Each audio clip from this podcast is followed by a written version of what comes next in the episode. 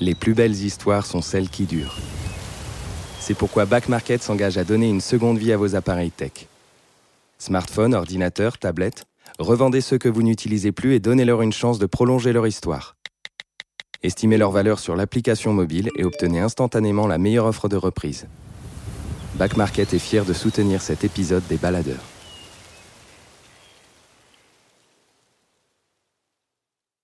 Les baladeurs, une série audio Les Others. Des balades, des aventures, des aventures, des mésaventures en pleine nature. Prêt pour le départ? Prêt? C'est parti.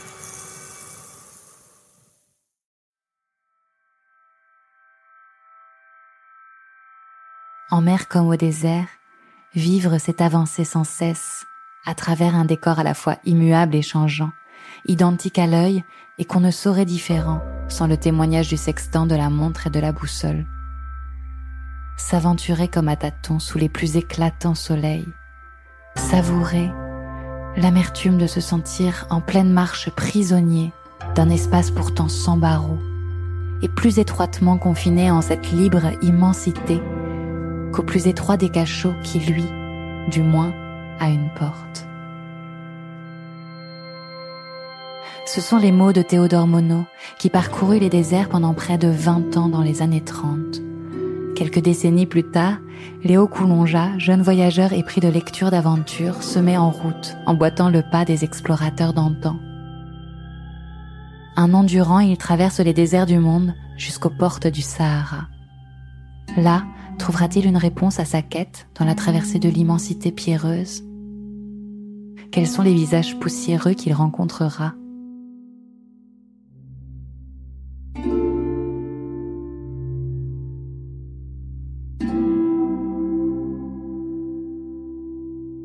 Je cherchais des destinations euh, à la base euh, pour partir dans les déserts. Je, faisais un tour du monde des, déserts pour euh, faire de la photographie. Et j'étais tombé sur un article du fin fond d'internet un peu sur un train qui traversait le Sahara. Mais c'était vraiment un petit article, donc c'était tout était un peu flou et c'était un peu ça l'intérêt. C'était pour ça que j'ai choisi la Mauritanie, c'était pour l'intérêt et le fait que ça soit un pays complètement fermé encore mais qui apparemment n'avait pas de problème. Donc du coup, c'était un risque quand même assez mesuré. Je décide de partir euh, en septembre, qui est le pire mois parce qu'il fait, c'est le moment où il fait le plus chaud, et on est vraiment au milieu de la latitude du Sahara où il fait le plus chaud, donc euh, c'était un peu rude. Je me rappelle de l'arrivée en particulier, euh, donc j'ai pris l'avion depuis Paris, et en arrivant à Nouakchott, qui est la capitale, donc j'arrive de nuit. Et donc là, on longe une route qui va tout droit et l'aéroport était un peu à l'écart. On va tout droit, juste avec les phares de la voiture, il y avait, y avait rien ni personne. Et à un moment, il y a un lapin du désert qui traverse la route et la voiture éclate le lapin. Je regarde le mec, je dis qu'est-ce que c'était, machin? Et le mec, il n'en avait absolument rien à faire, c'était normal. Et ça a continué quand je suis arrivé à Nouakchott, qui est la capitale euh, qui est une espèce de ville euh, fantôme euh, où ils ont, il y a un million d'habitants alors que c'est une ville qui a été construite pour 8000 euh, personnes. Le taxi me dépose chez quelqu'un chez qui j'allais dormir et il me dépose dans un chemin de terre derrière l'école française et c'était c'était le quartier luxuriant de la capitale quoi. C'était une expat, une allemande qui s'est dit qu'elle allait rester en Mauritanie et qui bossait dans une boucherie. elle s'appelait Sarah. Donc déjà la première chose qu'on fait c'est boire un thé comme au Maroc. Et donc je découvre la cérémonie mauritanienne. Moi je connaissais bien la marocaine, mais euh, j'étais surpris de voir qu'elle était différente. Donc euh, en fait ils renversent le thé dans des gobelets et ils le font pendant 20 minutes, une demi-heure, ça peut être hyper long, et ça fait de la mousse dans tout le verre qui, qui tombe pas.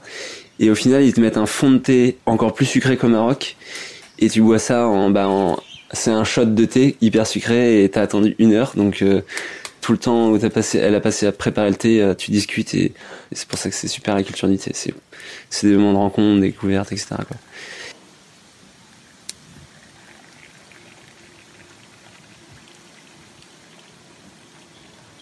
Moi, forcément, c'est la première question que je lui pose, c'est alors le train? Le train, euh, j'ai entendu parler qu'il est où, comment il va, il va à quelle vitesse, euh, c'est quoi, etc. Et du coup, elle, elle complète les infos que j'avais pas.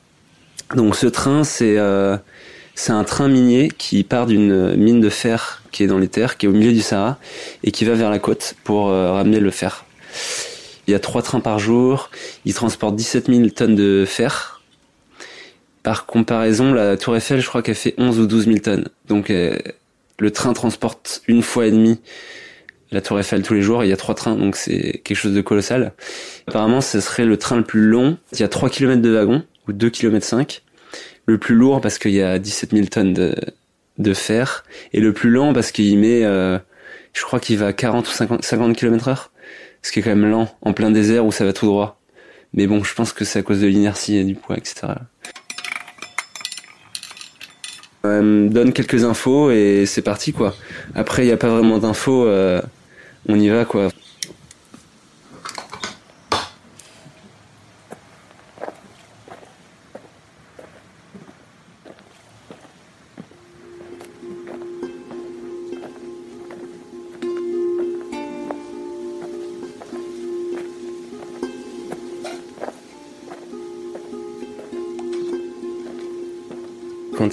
il n'y euh, a que ça, il n'y a que des palmiers et dattiers.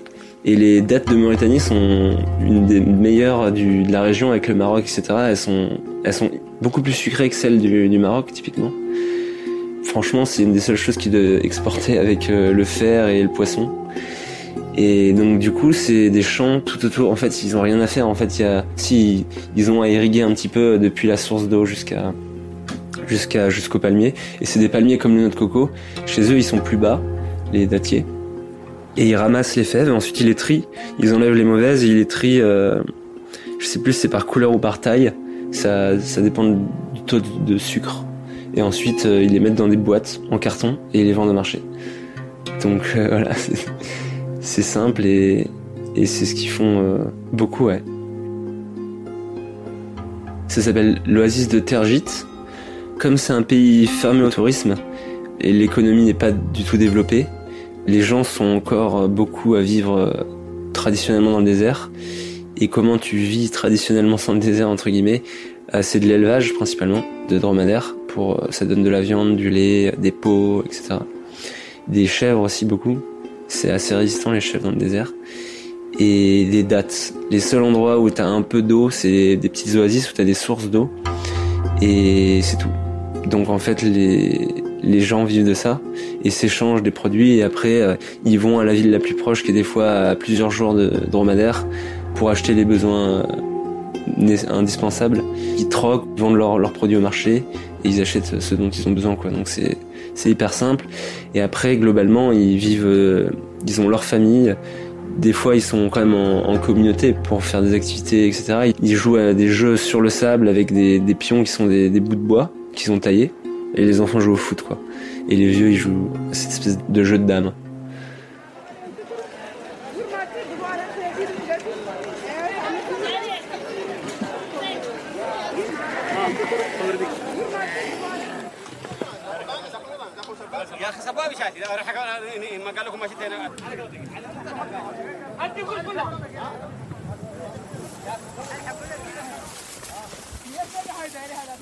Et la ville à côté du départ, ça s'appelle Attar. C'est la ville euh, où je suis parti pour prendre le train. Et donc pour aller là-bas, je prends plusieurs bus et je rencontre un homme euh, qui s'appelait euh, Mahmoud, qui m'a un peu intrigué parce qu'il était normalement les, les gens te parlent énormément, viennent te parler etc. Et lui, il était assez discret. Et je commençais à discuter avec lui et et c'était assez simple et du coup j'ai bien aimé cette, cette relation. Ils étaient en train d'attacher un âne qui mettait à l'arrière du pick-up, qu'on allait prendre. Et donc je lui demande euh, du coup qu'est-ce que tu viens faire avec ce- cet âne? Il me dit qu'en fait il habitait sur la côte et il est venu dans le désert, au milieu du désert pour acheter un âne parce que chez lui il en trouvait pas de neuf. Bon bah celui-là il est neuf apparemment donc euh, on peut y aller quoi. C'est parti donc il l'attache, il lui met un, un filet dessus. euh, cette notion d'animal comme en fait un objet. Moi j'étais là ok euh, doucement. euh, Vas-y, on l'appelle Youssef. Euh, tout le monde s'est marré parce qu'il y avait un mec qui s'appelait Youssef avec nous dans la voiture et du coup on l'appelait Youssef. Tout le monde était content. Moi le premier du coup. Ça donnait un peu d'humanité à l'âne. Et donc on part dans le, le pick-up. J'étais assis à côté d'un autre homme qui s'appelait Ahmed, qui était assez passionnant aussi. Donc assis à côté, euh, on était trois devant euh, à l'arrache comme d'habitude en Mauritanie. Quelqu'un d'autre qui partait prendre le train. Et en fait, il me raconte qu'il est ingénieur pour la société de train et il va prendre ce train-là euh, pour aller rejoindre des chameaux. Il élève des chameaux au milieu du désert et du coup le train va le déposer à un endroit euh, au milieu de nulle part pour retrouver ses dromadaires. Donc des gens qui ont accès à la culture, à l'argent, ils sont toujours attachés au désert quoi. Ils reviennent. Euh, j'ai rencontré une personne similaire en Égypte dans le Sinaï. C'était un ingénieur aéronautique qui avait fait ses études à Versailles. Et je l'ai rencontré au milieu du, désert du Sinaï. Il est en train de bouger des rochers. Et il me dit ah tu viens d'où à Paris euh, Opéra Gare de Lyon? Et j'étais au milieu du désert quoi et, il m'explique qu'il est en train de faire un puits pour ensuite monter un espèce de salon euh, de bien-être au milieu du désert. Donc les gens reviennent au désert.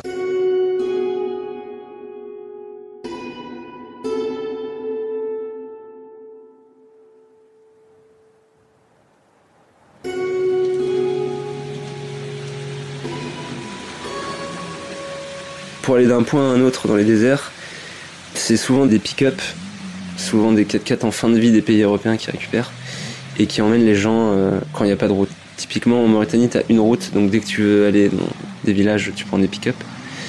Donc souvent, tu es obligé de partir au moins à deux pick-up parce que s'il y en a un qui tombe en panne, tu te retrouves au milieu du désert et si ça capte pas, il faut mieux être deux.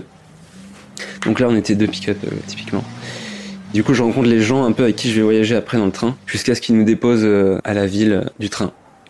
Là, on attend, ils nous donnent des horaires de train, on attend 5 heures, euh, le train arrive pas.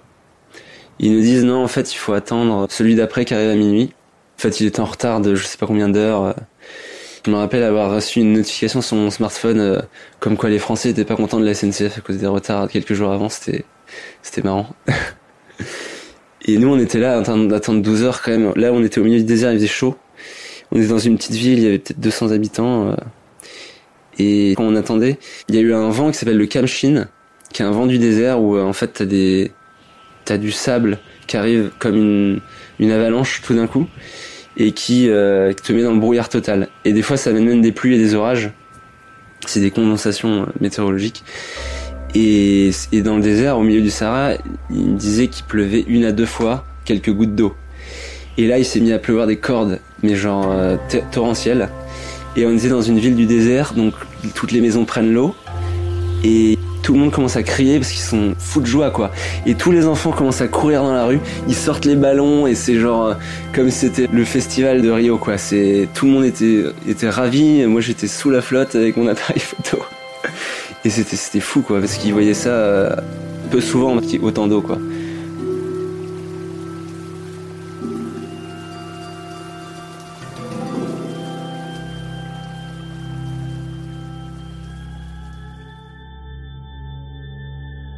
On pense que les déserts c'est euh, principalement des dunes. En fait, euh, c'est que 20% des déserts les dunes et le reste c'est des roches. Donc la plupart du temps, en fait, il y a que un, un petit coussin de sable et c'est quand même des roches. La plupart du temps, notamment en Mauritanie, c'est plat. Les endroits d'intérêt euh, que généralement on va visiter, c'est les canyons qui sont plus intéressants. Mais la plupart du temps, quand on prend la voiture et qu'on va tout droit, c'est euh, plat quoi. Il y a rien. du coup, il y a pas de village euh, ou c'est des anciens villages d'éleveurs. Probablement cette ville-là, c'était le cas. Donc là, c'est des maisons en adobe, comme euh, dans la plupart de, de l'Afrique, c'est un mélange de, de paille, de purin et de, et de terre qui mélangent, qui font sécher en briques, et paf, ça fait des maisons. Donc euh, c'est des premières techniques de construction que tu retrouves d'ailleurs dans tous les déserts du monde, que tu sois en Amérique latine ou en Australie, alors que personne n'a jamais communiqué. Et donc c'est que des maisons en adobe en terre, c'était assez marrant, il y avait un poste qui captait un peu internet et du coup tout le monde venait euh, avoir des nouvelles du monde euh, sur ce poste-là quoi. Et il se trouve que dans cette ville-là, il y avait des rails qui traversaient la ville. C'est bizarre, des rails au milieu de vraiment de nulle part quoi. On a l'habitude de voir des, rails euh, dans les montagnes, dans la jungle, etc. Mais là, c'est, il y a rien quoi. Donc tu comprends que c'est quelque chose d'industriel qui est effectivement fait pour transporter des minerais, mais les locaux voyagent sur le train, sur le minerai en fait. Et c'est ça qui est hyper fort. Les gens, ils montent sur des cailloux, c'est des cailloux de fer, pas raffinés encore. Ils mettent leurs marchandises dessus et ils voyagent euh, au milieu du désert sur un train de, de fret. euh.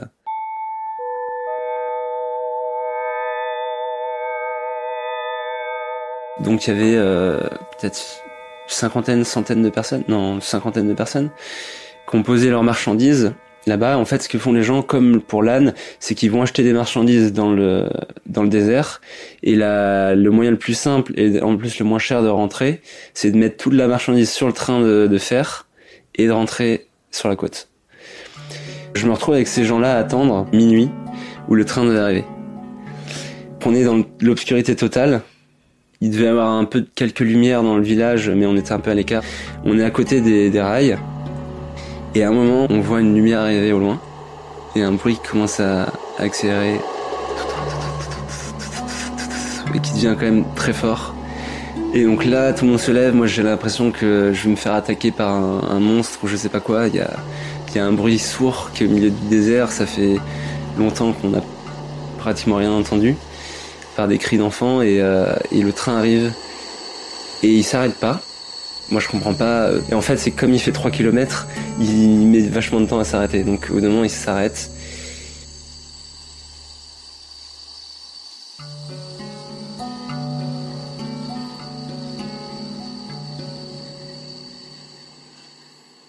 Et là, c'est le branle-bas de combat. En fait, le train s'arrête que 15 minutes, à peu près.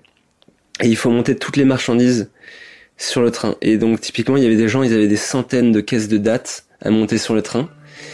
Et nous, notre euh, boulot avec Mahmoud, c'était de monter l'âne. Donc je sais pas combien ça pèse un âne, ça doit peser 200 kilos, 300 kilos. Il avait attaché les pattes de l'âne pour pas qu'il bouge. Et pour le monter, il avait accroché deux bouts de corde des deux côtés. Donc euh, deux bouts de corde pour, euh, pour porter 200 kilos, c'est quand même compliqué. Donc on y va à trois. On commence à tirer l'âne, on arrive à le, à le monter d'un ou deux mètres à la moitié du, du chemin. Et il y a une corde qui lâche. Et l'âne s'éclate par terre quoi. Il fait pas un bruit, c'est très, bizarre. L'âne, je l'ai pas entendu du voyage alors qu'on lui faisait subir des choses assez atroces. Et on se rend compte que tout le monde était monté et qu'il nous restait euh, peut-être 2-3 minutes avant que le train parte. 4-5 personnes descendent pour nous aider. On raccroche un câble, enfin un bout de ficelle en fait. Et là, on était, on devait être 5-6, on arrive à tirer l'âne dessus. Il bascule par-dessus le wagon et euh, pareil, il s'éclate sur les, les bouts de pierre. C'est des, pierres de la taille d'un point. Ça fait mal. L'âne bascule, tout le monde est là, tout le monde est content et le train part quoi. Genre deux minutes après qu'on a réussi.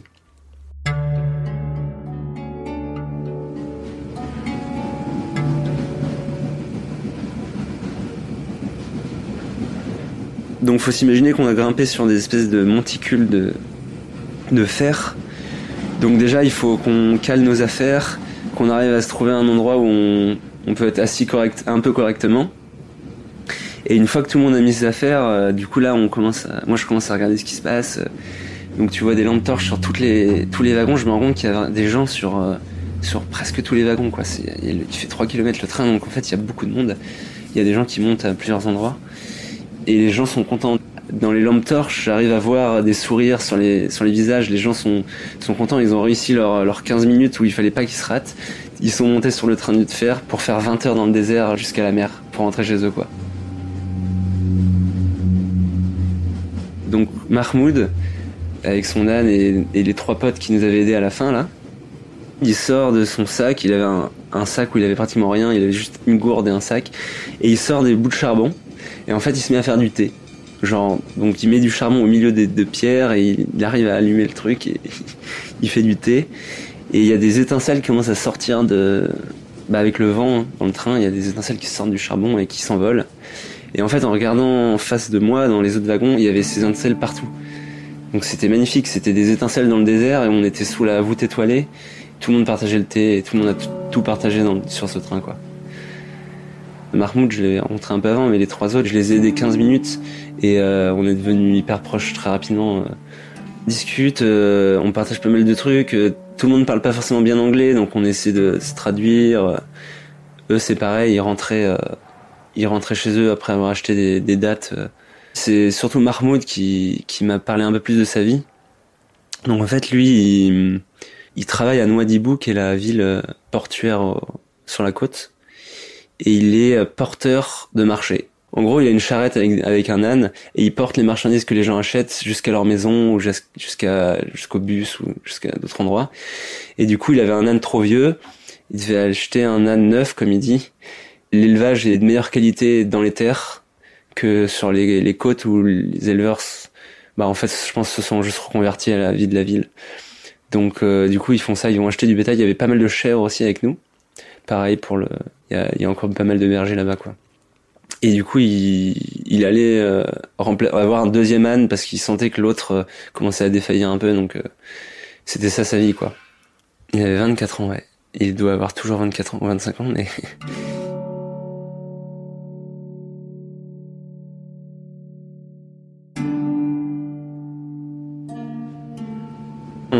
sur le, les pierres face aux étoiles. Donc euh, t'avais des familles, euh, tout le monde dormait, ils avaient mis plein de couettes, euh, ils dormaient tous serrés les uns contre les autres, avec euh, souvent même des bâches au-dessus d'eux pour la poussière.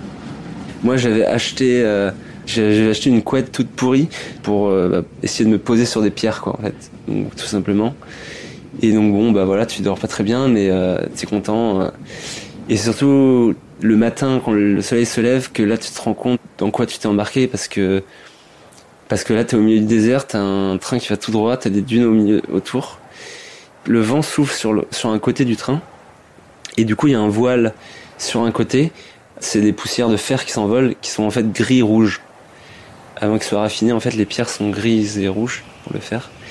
Sur tout un côté du navire, il y il y a cette voile là le lever de soleil, c'est des couleurs très chaudes aussi, c'est rouge, orange, donc ça fait euh, des lumières roses, euh, violettes, c'est assez dingue.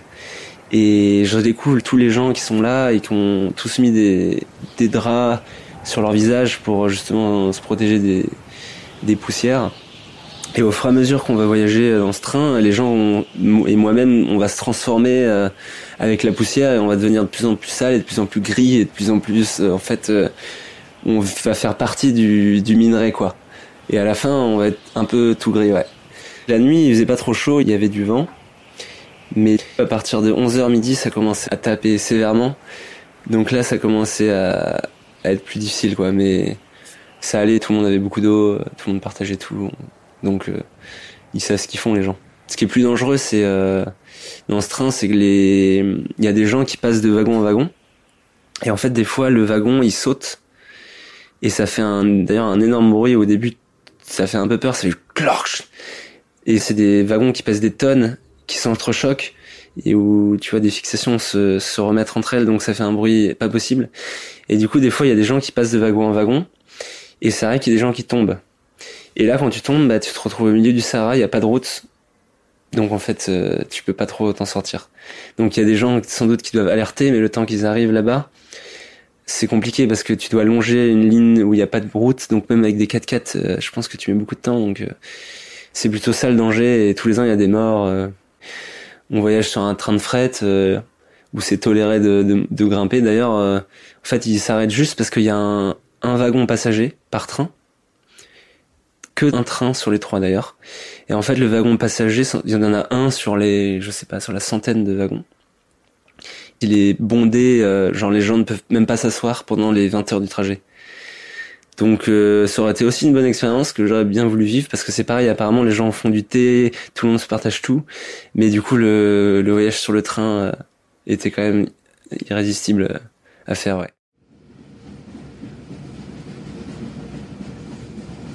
Et, ouais, c'était un, beau mélange de, de plein de personnes. Ils avaient pas l'air plus surpris que ça que je sois là en fait. C'était assez étonnant. Euh. Ils t'acceptent comme euh, quelqu'un qui voyage comme eux en fait. Si tu as besoin de prendre le train pour aller d'un endroit à un autre. D'ailleurs, la Mauritanie, c'est le pays des morts. C'est l'entre-deux entre l'Afrique noire du Sénégal et les Berbères du Maghreb, donc du Maroc.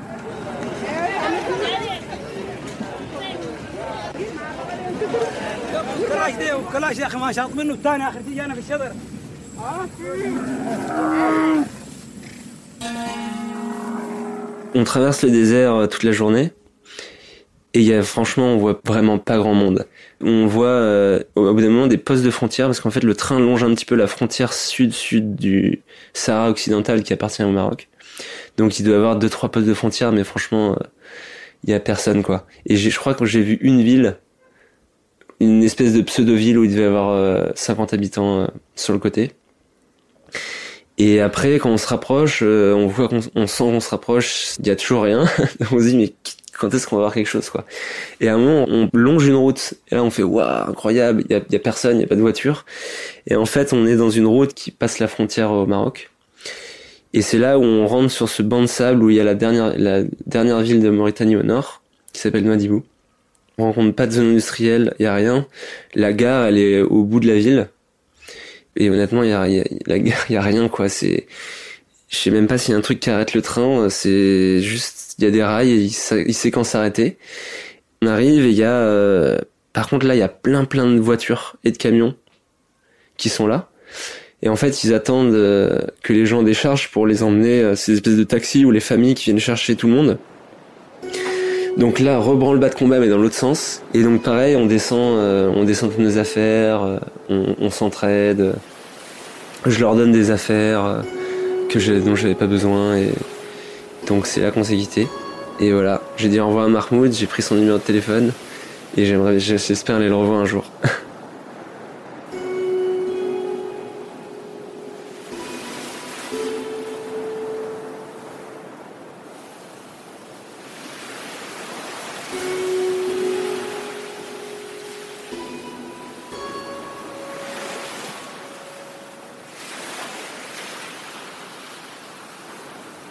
trouve qu'aujourd'hui, du coup, les, déserts avancent. Donc, typiquement, ces 100 dernières années, le Sahara, il a avancé de la taille de, l'Italie et de la France combinés en 100 ans. Et ça s'accélère forcément. Et le désert Gomi un peu moins, mais c'est quand même assez violent. Donc c'est la cause, c'est le réchauffement climatique, mais aussi l'exploitation, la mauvaise exploitation des sols des hommes. Et donc il se trouve que ces personnes-là sont les premières personnes à, être confrontées à l'avancée des déserts, quoi. Et les observer euh, évoluer, revenir à des méthodes traditionnelles, parce que c'est aussi ce qui se passe beaucoup. Il y en a qui fuient, forcément, qui vont vers les villes, et il y en a qui reviennent à des méthodes traditionnelles. Parce qu'en fait, ils se rendent compte que pour amener euh, des matériaux de construction, de la nourriture, etc., ça coûte hyper cher parce que t'es au milieu de nulle part. Mais en fait, ils se disent, mais euh, ma grand-mère, elle m'avait expliqué que pour arrêter la dune qui est en train d'ensevelir mon ma maison, euh, si je plante des arbres juste devant, ça va arrêter la dune. Ou alors, euh, je vais faire un système de canalisation ou de toilettes sèches et finalement faire des techniques de permaculture. Des choses que nous, on est en train de faire en Europe, alors que eux, en fait, ils le font naturellement parce que, bah, en fait, produire localement ce qu'on sait produire, etc. C'est c'est la logique quoi. Et en fait, ils ont pas le choix. C'est ça le truc, c'est qu'ils ont pas d'argent. Donc soit ils fuient vers les villes et ils perdent leur culture, leur famille et leurs amis, soit ils, essaient de s'adapter et ils consultent un peu les anciens quoi. C'est les, vieux sages. On trouve des, des nomades et des bédouins qui sont qui sont dans leur habitat comme comme il y a des centaines d'années quoi. Et moi ça je l'avais pas vu ailleurs euh, clairement parce que les autres déserts ils sont tous un peu reliés par des routes où des touristes arrivent et la technologie arrive, etc. Mais là, euh, il y a des endroits typiquement où il y a des regroupements de gens qui font des courses de chameaux, de dromadaires, typiquement. Et on va euh, prendre du thé toute la journée et c'est des choses hyper simples qui sont gardées et qu'on peut encore voir là-bas.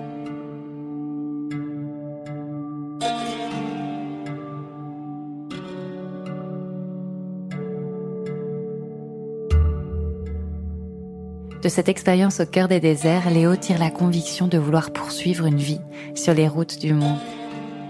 Il publie également un bel ouvrage photographique, From Desert, pour lequel il requiert en ce moment la participation de ceux qui supportent sa démarche.